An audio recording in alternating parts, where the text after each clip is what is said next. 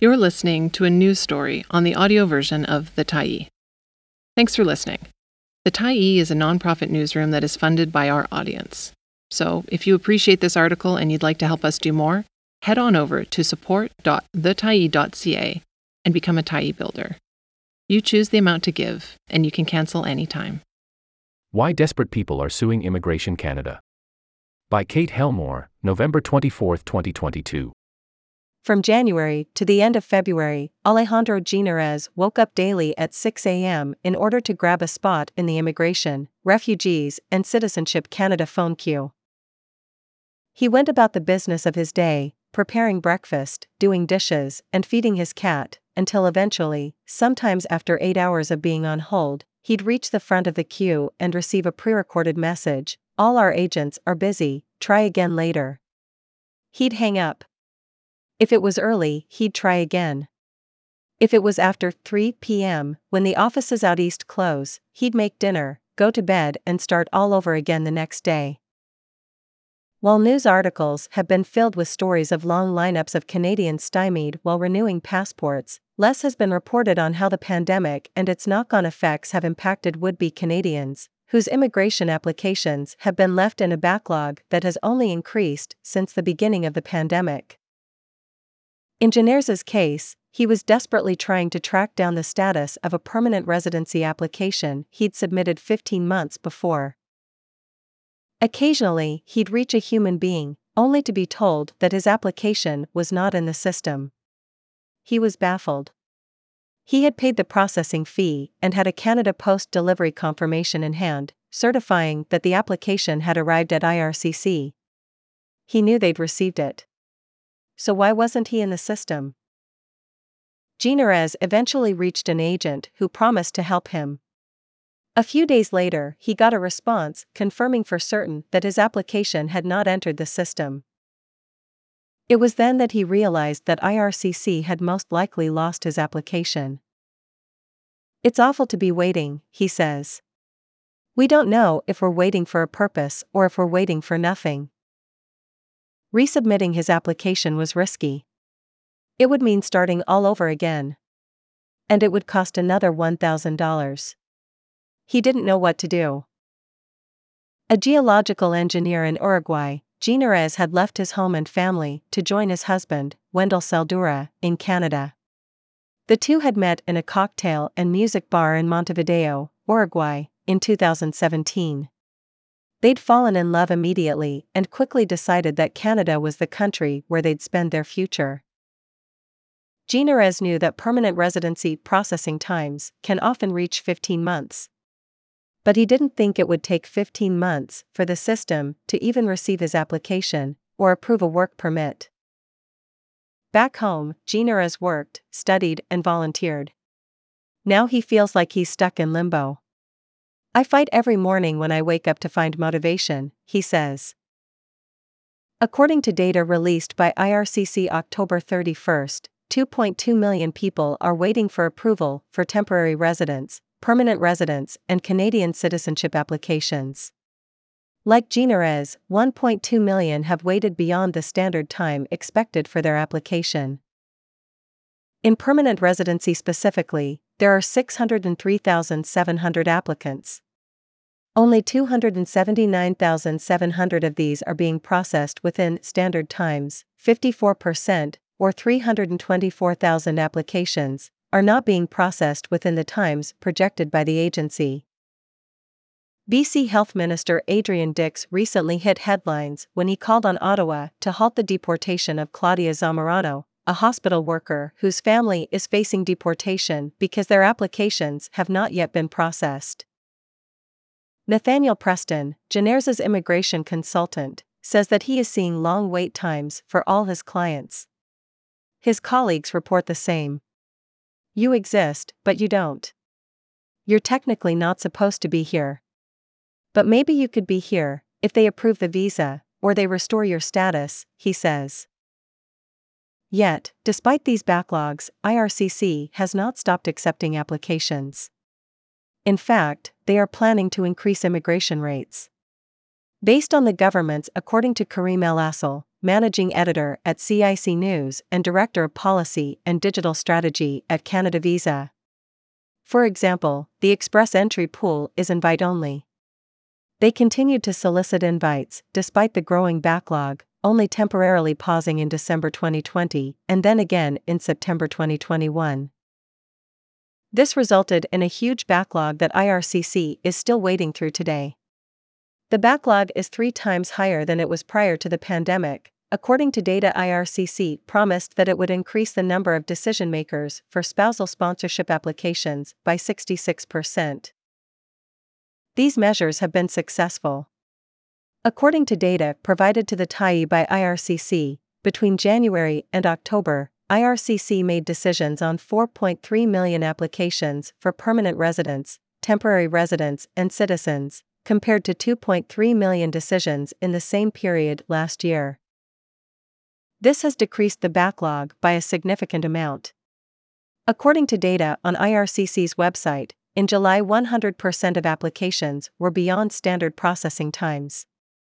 By October 2022, 45% of applications were beyond standard processing times.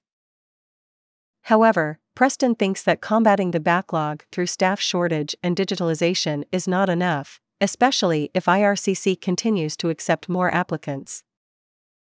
A fixed timeline for when people have to have an answer needs to be put in place, he says. Preston isn't the only one calling for set deadlines.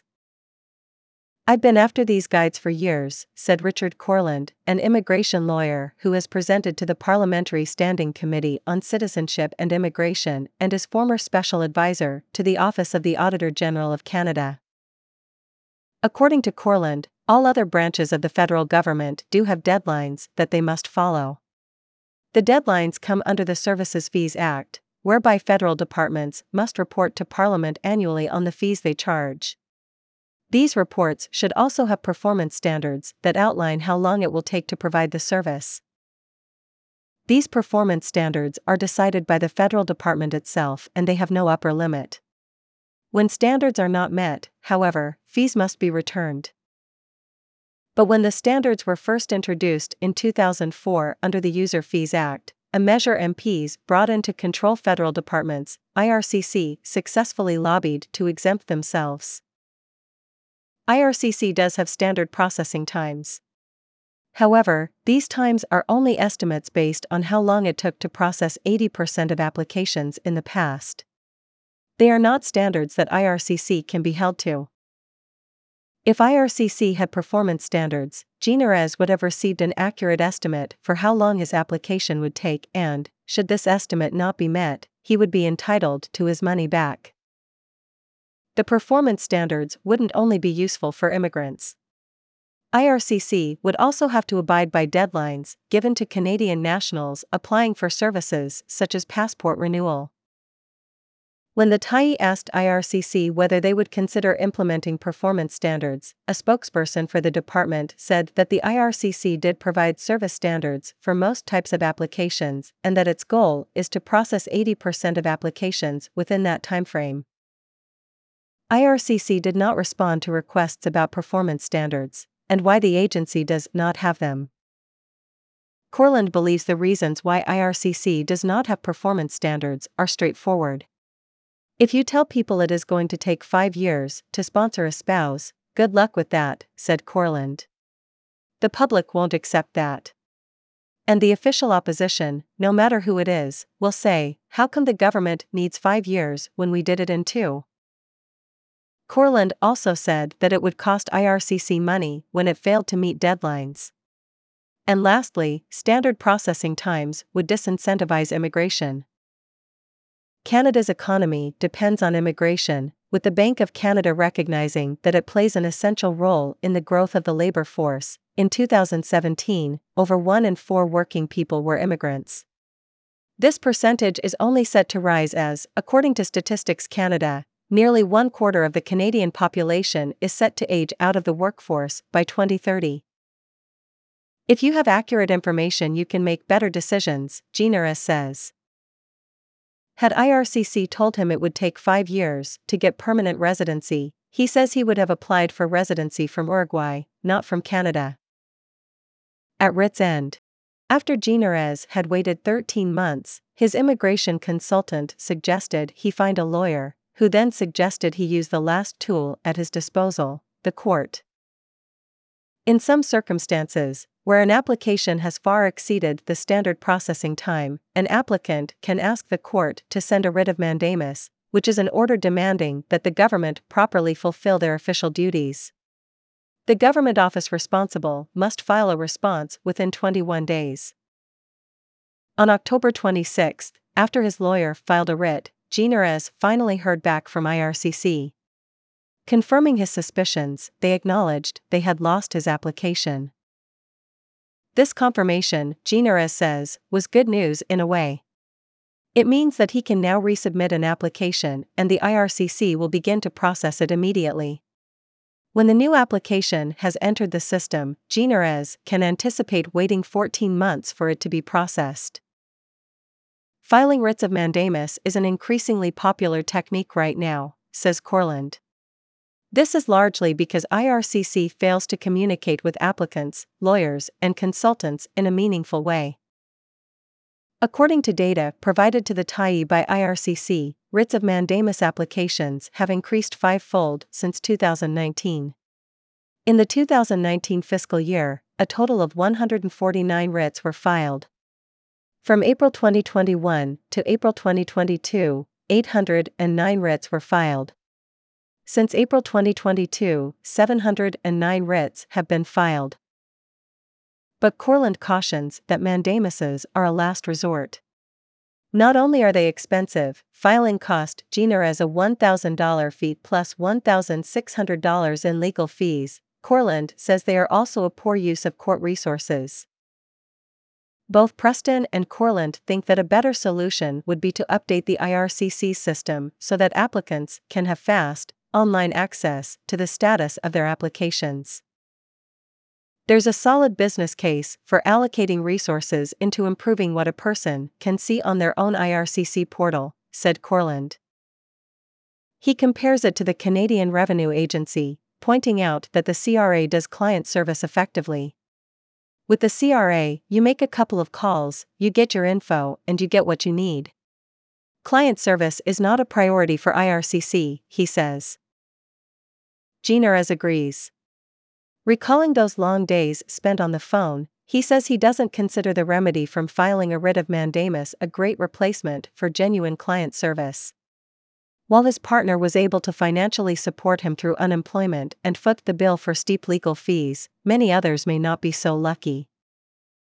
Ginerez estimates that his permanent residency application has cost him between $7,000 to $10,000. It's crazy that you have to bring an immigration consultant, a lawyer, and the federal court into this just to get a meaningful answer from IRCC, said Ginerez. But, he says, at least now he knows what his next steps will be. I can see the light at the end of the tunnel, he says. I just hope it's not a train. Thanks for stopping by the Tyee today. Anytime you're in the mood to listen to important stories written well, we'll be here. And if you'd like to keep independent media going strong, head over to thetyee.ca and click on the Support Us button to pitch in. Finally, big, big thank you to all of our Tyee builders who made this story possible.